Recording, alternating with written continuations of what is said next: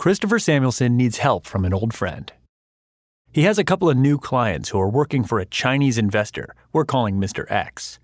Mr. X wants to buy an English football club, and things are getting complicated.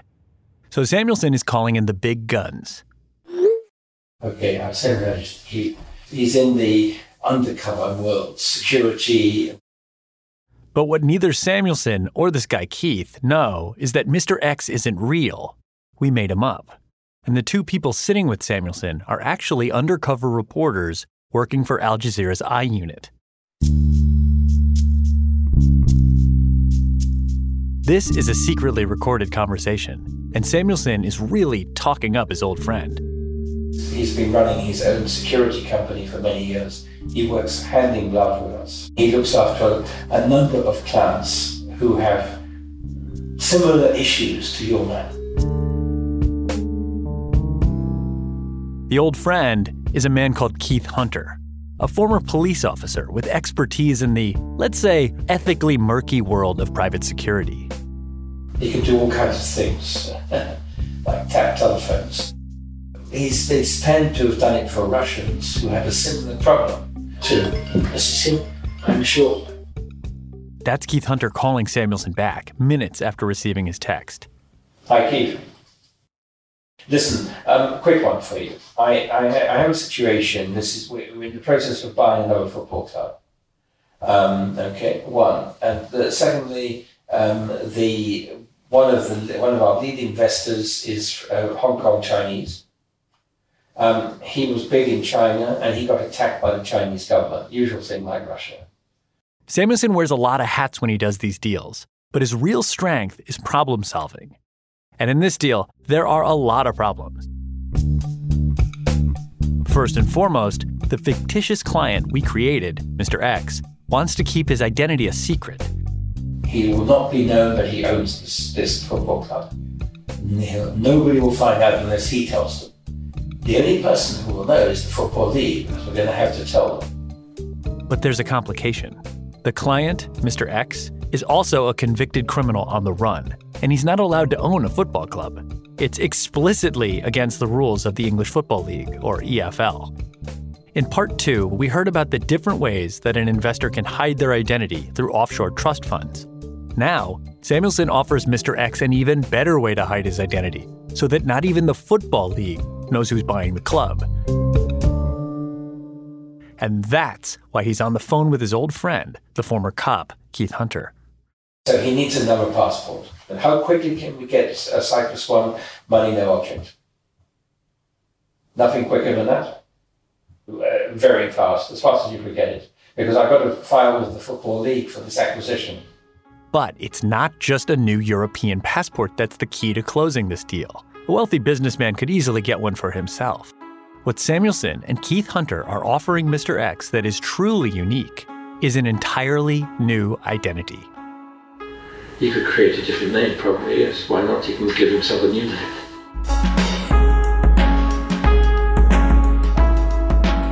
This is Al Jazeera Investigates. I'm Kevin Hirten. And I'm David Harrison. For nearly two years now, we've been investigating how England's football clubs are bought and sold. We narrowed our focus to the financial side of the sport and we discovered dirty deals and massive loopholes behind the purchases of some of England's most historic clubs. In part one of The Men Who Sell Football, Christopher Samuelson, an offshore finance expert and football dealmaker, got our undercover reporters a face to face meeting with Mel Morris, the owner of Derby County Football Club. In part two, we explored Samuelson's past dealings with Russian oligarchs. Things are getting darker in part three as Samuelson enlists the help of his colleague and consummate dirty trickster, Keith Hunter. Hunter, a former cop, is about to set in motion a series of events that will have dramatic consequences and spark investigations in Europe.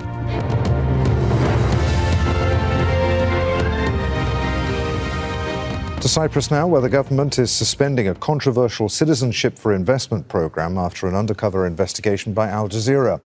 There's more on that to come, but first, let's return to the Connaught Hotel in London's Mayfair district back in 2019.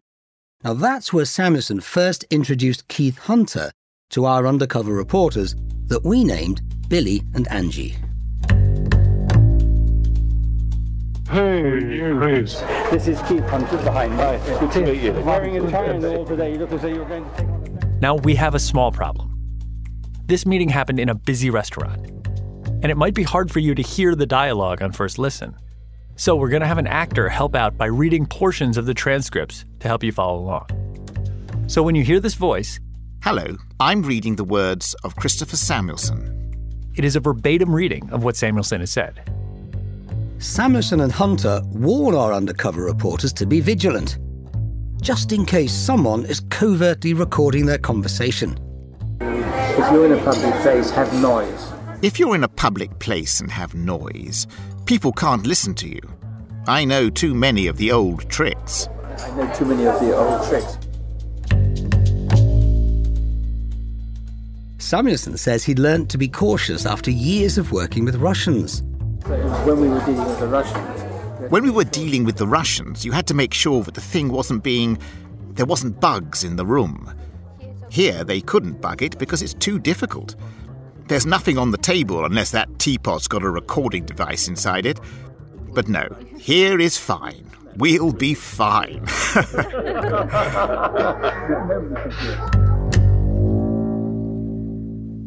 When they finally settle in, Billy gives Hunter a rundown of Mr. X's problematic history. He was uh, uh, convicted, paying the official, bribing, or and uh, moving money. Like Samuelson, Hunter also wears a lot of hats. In addition to brokering football deals on his own, the former Scotland Yard detective runs a private investigations firm in London called Animus Associates. On its website, Animus claims to work with, quote, the world's leading businesses and individuals, and offers a range of services, including due diligence, personal profiling, integrity testing, domestic investigations, and surveillance. So, during one of his meetings with Billy, Hunter explained just how far he's prepared to go for a client like Billy's boss, Mr. X. if he's got a competitor that he's really aggressive with, we go after him. We go after him. We do find out the competitor bank account details. Yep. Banks, credit cards, lifestyle. Have they got a mistress? Is there anything that we could damage their reputation with? Or if we want to get the client's competitors' phone record in the past few months, we just get it in for, for the client. We could potentially get that. Sometimes it's impossible. Sometimes it's illegal. Sometimes you can't do these things. There will be times where you could use trusted third parties to, to help you get the information you're looking for. Hunter's being cautious here. When it comes to the obviously illegal stuff like obtaining private telephone records or accessing bank and credit card details, he says that he uses trusted third parties. I give you the email address. Could you get that? Uh, but again, that would be for third parties to do, but it would be something we could ask people if they would do it. You know, other people do those things, and I'm very happy to organise a, uh, an introduction.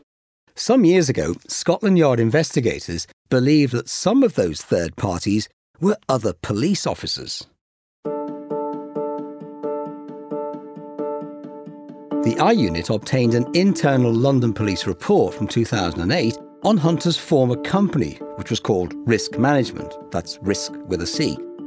The report says intelligence strongly indicates that Risc Management was an aggressive corrupter of serving Metropolitan Police Service staff. But how can you trust it? because you build up trust. You know, my people will will have relationships with people that can do things that we can't do in house.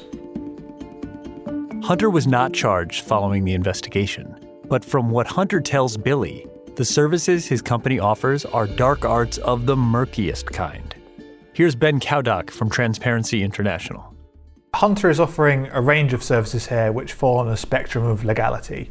So, from one end, you have following people, which is distasteful and could verge on harassment, through to things which are illegal and breach data privacy laws, like accessing bank statements, accessing emails, and accessing telephone records. And whilst Hunter talks about third parties and distances himself from this activity, the way in which he talks implies that he has done this before and his third parties have done this before as well. Hunter's business activities have also resulted in at least two separate police inquiries into alleged corruption. In 2006, he was implicated in a case involving the Metropolitan Police, but he was not charged. And six years later, he was arrested on suspicion of seeking to corrupt a police officer in a fraud case involving a Nigerian politician. But again, he was not charged. Samuelson has been calling Hunter to do his dirty work for years. He described to Billy how he once enlisted Hunter's services after a failed 2004 deal to sell Everton, one of the most historic and well known clubs in England.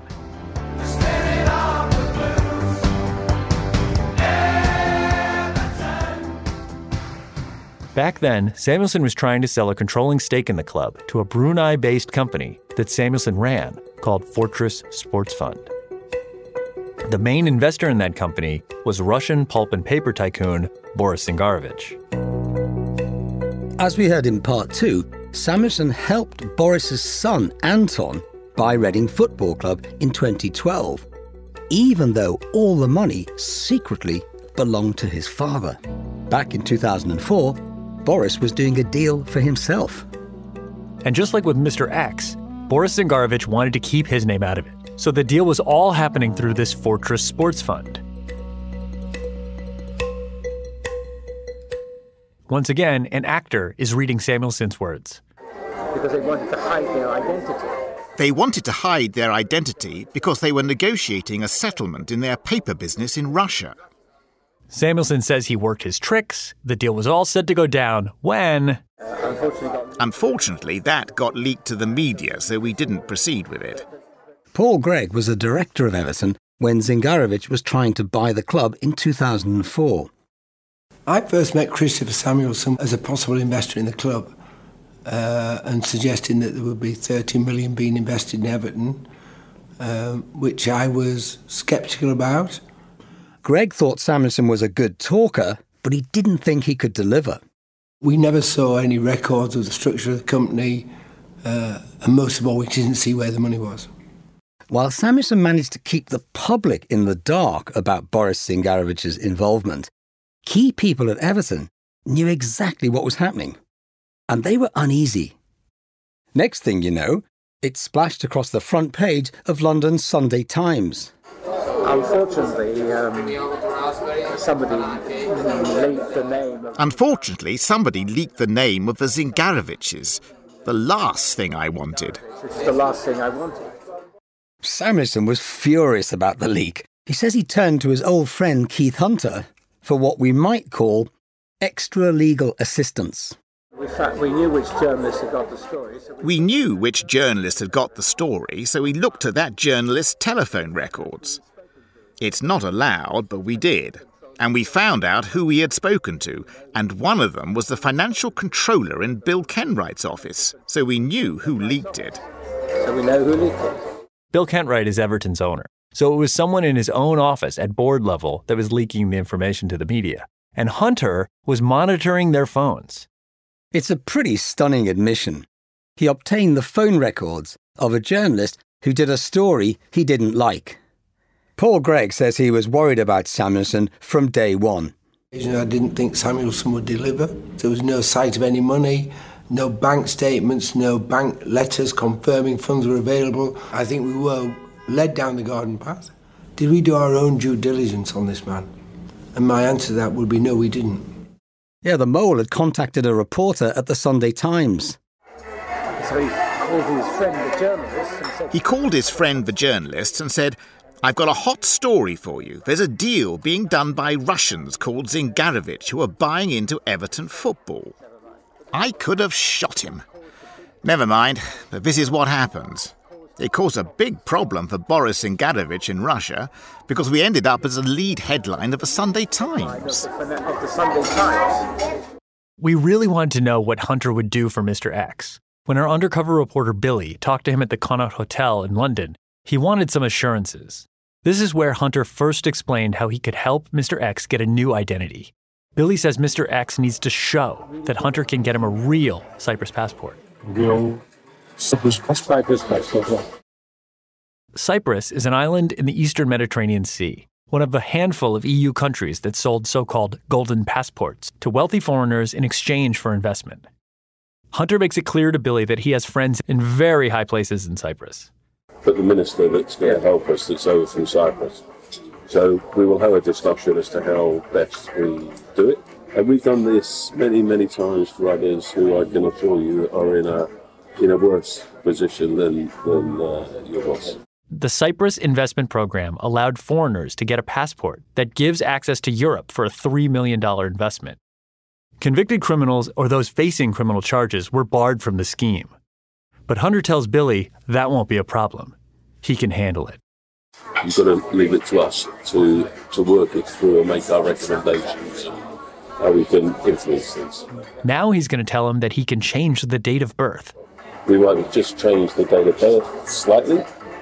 The good thing is we're dealing with the government, with the top of the government. Um, and it's just a question, okay, how much will it cost? We've done them before.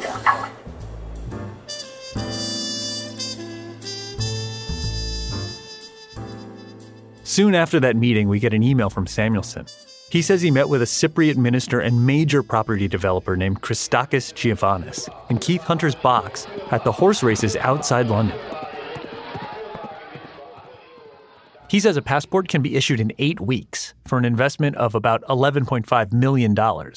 That's a payment of over $8 million more than the cost of the official scheme, by the way.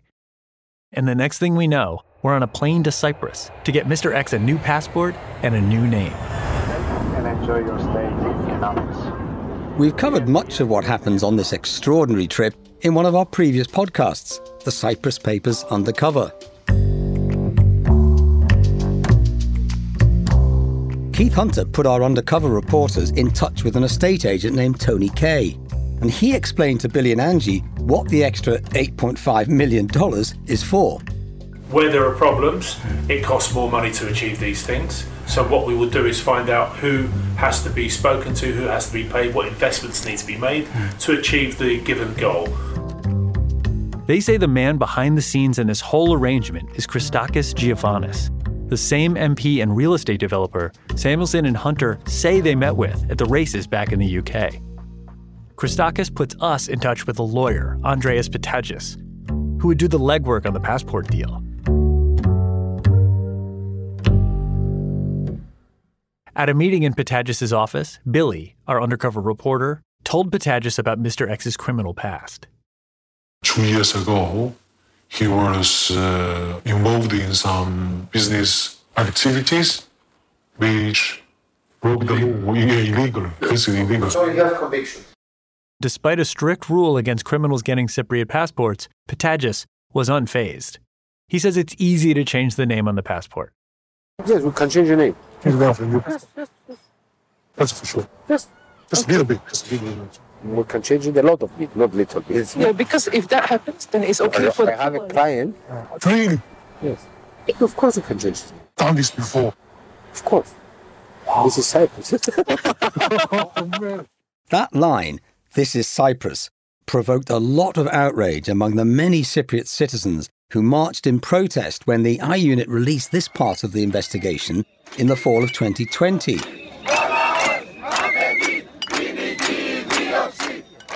Many of the high level people mentioned in our report stepped down. The Speaker of the Cyprus Parliament has resigned in the wake of a cash for passports scandal. Then, remarkably, in the face of overwhelming public pressure, Cyprus scraps its golden visa programme entirely, and the European Parliament launches a full scale debate on whether it's time for all of Europe to do the same. Golden passports now face extinction in Europe, all because of our investigation into how an English football team could be used to launder money. Here's Dutch MEP Jeroen Lenaers. Can we talk about golden passports? If we, we just need to use the real name. We need to call them false passports, criminal passports. Uh, and lots of people come from all around the world, and there's huge uh, uh, risk uh, tax evasion, corruption, money laundering.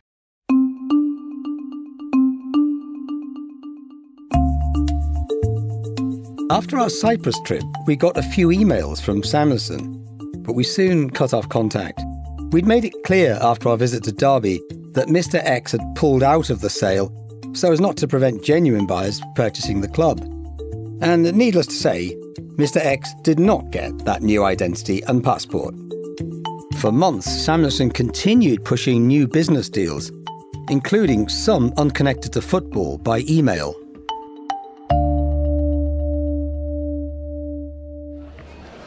What time, Kevin? We're good. Months later, David and I are on our way to see a football match. The train is crowded. It's quite a long train, Kevin. Should we get on? yeah, next one. We're heading back to Derby to catch a game and talk to some fans. Our conversation once again comes back around to Chelsea Football Club, where we started this series back in part one.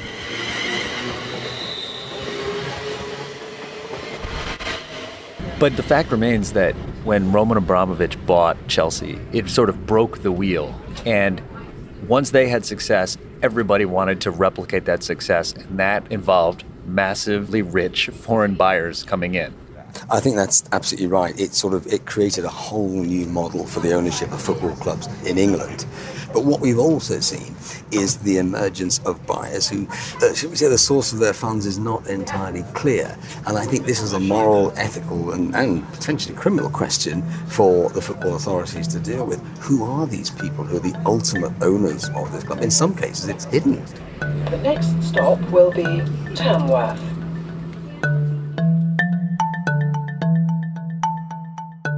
As for Derby, owner Mel Morris is still looking to sell. In October 2020, new prospective buyers emerged, led by a member of the Abu Dhabi royal family. Two directors of the company involved in the deal, Christopher Samuelson and his business partner, Andrew Obolensky. Now, they stepped down after two months, and some months after that, the deal fell through.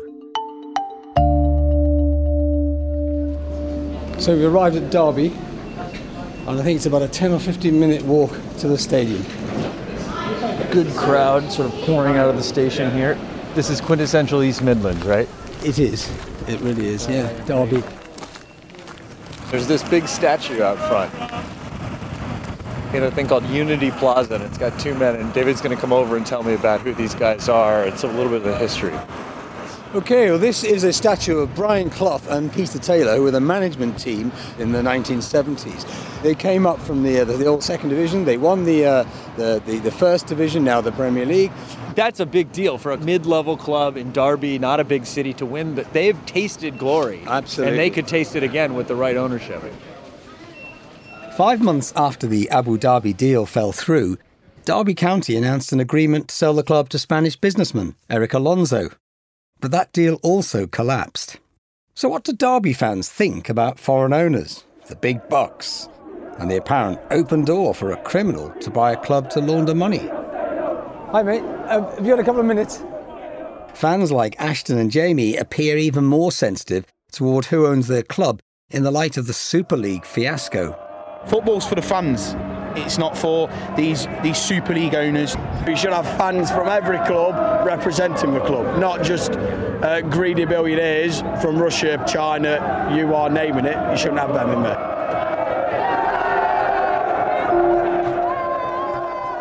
For those who have reviewed our evidence, our investigation reveals a system more broken than ever. Here's football finance specialist Kieran Maguire. The evidence that I've seen here is very disturbing. Christopher Samuelson, he is prepared to go beyond the, the legal position in terms of finding solutions such as false identities and false passports. He is a person that should have nothing to do with football in this country. Football clubs in England hold a, a particular place in the heart of everyone. They are part of our history, heritage, community, and so on, and as such, they should be protected. Ben Cowdock of Transparency International. This investigation should be of great concern to football fans around the world. Football fans should be angry because it shows the entire vulnerability of the English football system to funds from dubious origins and unsuitable owners for their clubs. Derby fan Jamie agrees with him. We want clean money. That's all we want. We don't want dodgy, dodgy people. We don't want billionaires who've made their money from corruptness. We want billionaires who've made their money from legitness. And if we get that, the Derby fans will buy into it. We are a community club.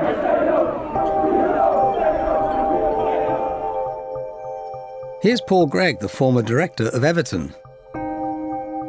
Football more than any other business, not like buying a theatre or a cinema or whatever, is what are you going to do for that club because, you know, you might want to own that club, but you've also got to recognise you might have 50 or 100,000 fans you have to look after as well.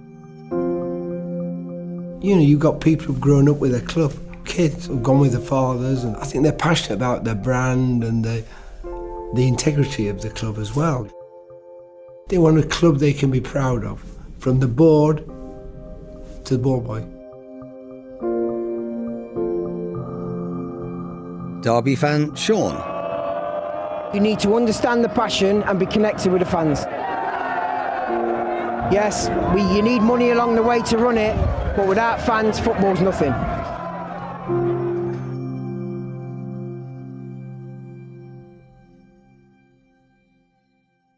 As of this recording, Derby are still looking for a buyer. They are said to be in talks with an American consortium.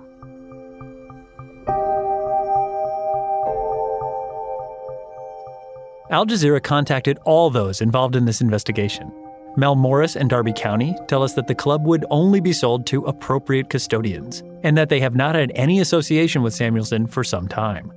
Keith Hunter would not engage with the details of our findings, but strongly disputes most of them. His company, Animus, refutes all allegations of wrongdoing. Samuelson's lawyers say that he'd never been told about Mr. X's criminality, and had he known, he would have ended discussions immediately. Andrew Obolensky tells us he is not Samuelson's business partner. Tony Kaye, Andreas Pittadjis, Christakis Giovanis, and the former Speaker of the Cyprus Parliament, Dimitris Syllouris, deny any wrongdoing. And in June, an inquiry found that the Cyprus government committed mass illegality by wrongly granting thousands of passports.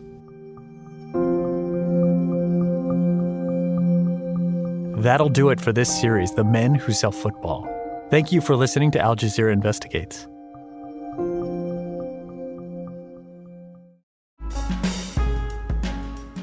This episode was produced by me, Kevin Hirten, with help from David Harrison and Jason Gwynn.